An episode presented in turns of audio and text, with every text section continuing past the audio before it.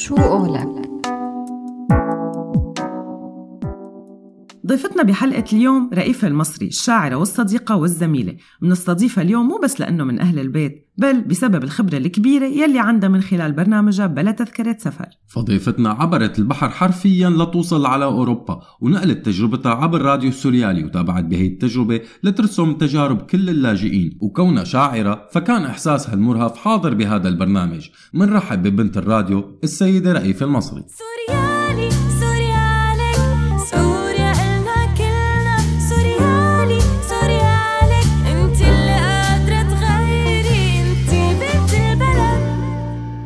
الزميلة رئيفة أهلا وسهلا فيكي يعني ما فينا نقول لك ضيفة عزيزة لأنه معد البرنامج عمر سواح يعني ما قدر ما يسمع صوتك هي الحلقة فما أعطاك حلقة فقرة المنقوشة ولكن أنت ضيفة معنا اليوم بفقرة شؤلك عفوا. فأهلا وسهلا فيكي رئيفة.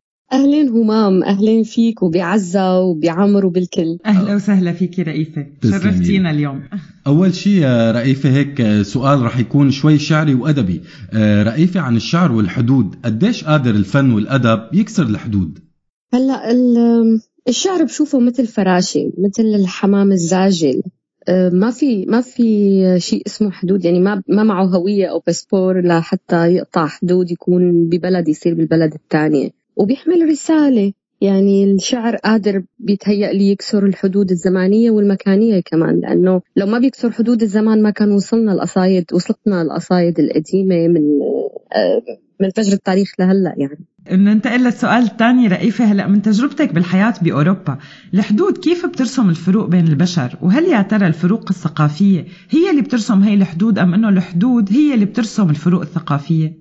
هلا الحدود هو الإنسان بيحطها بيحطها بينه وبين نفسه بينه وبين الجماعة اللي عم بيعيش بيناتها. يعني انت بتشوفي هون بين بلد وبلد ما في حدود حقيقية بعد ما صار في شيء اسمه اتحاد أوروبي. يعني تكوني بسيارتك بألمانيا بتصيري بدولة ثانية بدون ما توقفي على شيء اسمه حاجز أو checkpoint يعني خلينا نقول. بس الحدود النفسية هي دائما بتكون الأخطر والأعمق. وهي اللي يعني حتى مثلا بألمانيا بين ولاية وولاية بتحسي إنه هن نفسهم بينات بعض بيحطوا حدود.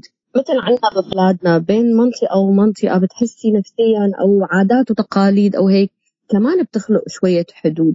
فالحدود هي جواتنا نحن براسنا نحن وهي أخطر من الحدود الموجودة على الأرض. طيب رئيفة بدنا نرجع شوي لورا لتجربتك بعبور البحر والحدود. قديش غيرت فيكي هي التجربة يا ترى؟ هلا في حدا ما تغير بهالرحلة هي الرحلة آه، أول شيء كسرت حد الأنا. الأنا العالية يعني إنه بالبحر لما بتكون ما في غير أزرق وأزرق ووقت بتكون آه، ما في خط بيفصل بين البقاء واللا بقاء بين الحياة والموت. آه، بين امبارح وبين بكرة. ما بنعرف وين بنوصل بنوصل ولا ما بنوصل. فهي هي مثل ما قلت لك يعني أول ما بتكسر بتكسر الحد الداخلي جواتنا بصراع البقاء إنه ما بيعود في أنا عالية ما بيعود في هي إنه شهاداتي ودراستي وتاريخي وأجدادي وأهلي وعائلتي وأصدقائي ما بيعود في حدا. بس أنت والبحر يا ريت يكون مسافته قصيرة مثل النهر رغم خطورة النهر أو أو أي طريقة عبور تانية يعني. بس هو هو بيتهيأ لي مثل ما قلت لك يعني لما أول ما بيكسروا بيكسرنا نحن. فبعد منها لما بنوصل هي هي الشغلات الثانية بتصفى كلياتها لفترة طويلة يعني بتضل جواتنا آه، مسائل ثانوية هامشية. أه الحمد لله على سلامتك رئيفة. لا لا سرفايف نحن وعن جد والحمد لله على سلامة كل السوريين اللي اضطروا يقطعوا البحر يعني بيوم من الأيام ليوصلوا لمكان أحسن. والله قطعوا غابات وقطعوا بحر وقطعوا نهر وقطعوا شو بدك قطعوا قطعوا. بس أول شيء قطعوا حاجز الخوف. طب هلأ رئيفة قطعنا البحر ووصلنا. قديش في حدود بتنكسر جوات الإنسان لما يغير بلده بالكامل؟ هل هي الحواجز والحدود بتضل عايشة جواتنا يا ترى كل حياتنا؟ وهل يا ترى في فرق بين الأجيال؟ بمعنى تاني هل الأجيال الأصغر بالعمر هي قادرة تكسر هي الحواجز والحدود بشكل أكبر؟ هلا نحن بنوصل أول أول فترة بيكون الإنسان منهك فما بيكون عم بيفكر بموضوع الحدود بيكون عم بيفكر بإنه ينقبل بإنه يكون في له يبلش بتعرفي مثل بذرة عم تنزرع بأرض غريبة آه، يبلش يمد جذوره بهي الأرض. أكيد الأجيال الجديدة الشباب أسرع بالتأقلم أسرع بتجاوز مشكلات اللغة ومشكلات العادات والتقاليد. يعني الشخص بيتجاوز عمر معين من النضج بصير صعب عليه كثير يتعلم لغة بنفس الوقت بصير صعب عليه يتقبل للآخر يتقبل عادات جديدة أفكار جديدة أكل جديد لغة جديدة. وصلنا لهون بالذات بتصور اللي وصلوا للدول الإسكندنافية وألمانيا. هي الدول اللي بتحكي اللغات الغريبة اللي هي عبارة بالنسبة لنا مجموعة أصوات. ونحن وصلنا لها مثل خرسان يعني. أنا لا عم بفهم شو عم بيحكوا ولا عم بقدر بعبر. فعندك فترة منيحة بيقضيها اللاجئ آه، بيشعر بحد بحد كتير حد على فكرة. حراء يعني. هذا الحد آه، من من الخرس من إنه الآخر ما عم بيفهمه ما عم بيسمعه ما بيعرف مين هو شو ماضي ما بيعرف ليش إجا. آه، هي الدول صح عم يعني عم تشتغل على إنه تتقبلنا بس نحن جواتنا كتير صعب تتجاوزي هدول الحدود اللي رسمت لك. يعني أولها حاجز اللغة. بس تتجاوزي الكل بيقول لك إنه إيه خلص يعني تفتح لك كل الأبواب. الشباب أكيد أكيد مثل ما قلت لك يعني هن أسرع بالتأقلم أسرع بحفظ بحفظ الكلمات بتكرارها بالتواصل أفضل بالتواصل مع الآخرين والفرص اللي بتتقدم لهم أفضل لأنه الدول الأوروبية بتعول على الشباب على القوة الجديدة الداخلة على بلادها يعني. فبيستثمروا فيهم بسرعة وبيستثمروا فيهم بهمة. وبيقدموا لهم كثير تسهيلات بحيث إنه هن يكونوا فورا جزء من هي البنية يعني. الكبار ما كثير بيشتغلوا عليهم بيقولوا لك هدول خلص عندهم مسيرتهم مؤسس وهيك نحن بنتقبله لمرحلة معينة. طيب رئيفة برنامجك بدون تذكرة سفر آه، فينا نقول إنه رسم ومستمر برسم خريطة لكسر الحدود وعم ينقل صور كثيرة مو بس للاجئين بل حتى من الجانب القانوني. هون في سؤالين عن عملك بهذا البرنامج أول سؤال رح يكون معي أنا. آه، من وجهة نظر القوانين ببلد اللجوء يلي صرتي على اطلاع جيد نوعا ما عليها قديش هي البلدان راغبة بكسر الحدود بين اللاجئين والمجتمعات المضيفة يا ترى؟ هلا هي الدول المضيفة آه، عم بتحاول تكسر الحدود الثقافية الفاصلة بين اللاجئين يلي هن إجوا حاملين آه، ثقافة معينة موروث اجتماعي ديني آه، شرقي خلينا نقول. موروث كتير غني يعني نحن إجينا من بلاد غنية حضارتها كبيرة تاريخها تاريخها كتير غني. فال وصعب كتير على فكرة اللي جايين من بيئة في عندها هالقوة هي القوة الموروث الثقافي والاجتماعي هاد. إنك تيجي تقول له فجأة تعال كسور الحد اللي عندك وتعال صير أوروبي. هدول عم يكون في خوف على هويتهم عم يخافوا من الضياع عم يخافوا من التشتت عم بيخافوا إنه يفرض عقد العائلة يعني, يعني يفرض آه الروابط الاجتماعية تفرط بيناتهم وبين بعض. الشيء اللي ربيوا عليه وتأسسوا عليه بيخافوا هي هويتهم هذا هن فبيحاولوا يرجعوا أول ما بيوصلوا يتكتلوا. هذا من بلدنا. تصير لما تسمع حدا عم يحكي لغتك أو بيفهم عليك تشعر بحنين داخلي غريب. هون بتكسر الحدود بينك وبينه. الدول المضيفة عم تشتغل على موضوع الاندماج مثل ما قلت لك يعني هن بيستثمروا أكثر شيء بالشباب. بيحاولوا يكسروا هاي الحدود لنتقبلهم نحن شوي ولحتى هن يتعرفوا على ثقافتنا ويقدروا كمجتمعات مضيفة يتقبلونا بس الموضوع أبدا مو سهل. يعني في كتير حواجز في كتير شغل بدنا نشتغله نحن كلاجئين مو بس هن لنقدر نمد الجسور بالمقابل. يعني هن مدوا إيدهم وسحبونا من المي خلينا نقول. نحن كمان لازم نرجع نبني جسر لنقدر نوصل لهم أفكارنا لنقول لهم نحن ما إجينا لعندكم لأنه جايين نقطف مصاريكم من على الشجر. نحن جايين هربانين من حرب هربانين من ظلم. هربانين من جور آه، حاكم ديكتاتور مثلا. هربانين من الموت.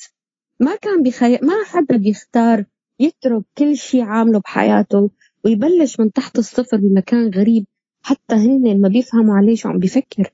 انت إذا بيشوفك عم عم تطلع يعني مرة آه، بقول لهم لأصدقاء لإلي يا ريحة اكلكم كتير طيبة. بيقولوا لي إيه بس نحن جايبين عقدنا. قلت لهم لما أنا يعني بقلكم مجامله إنه ريحة الأكل طيبة مو يعني طعموني.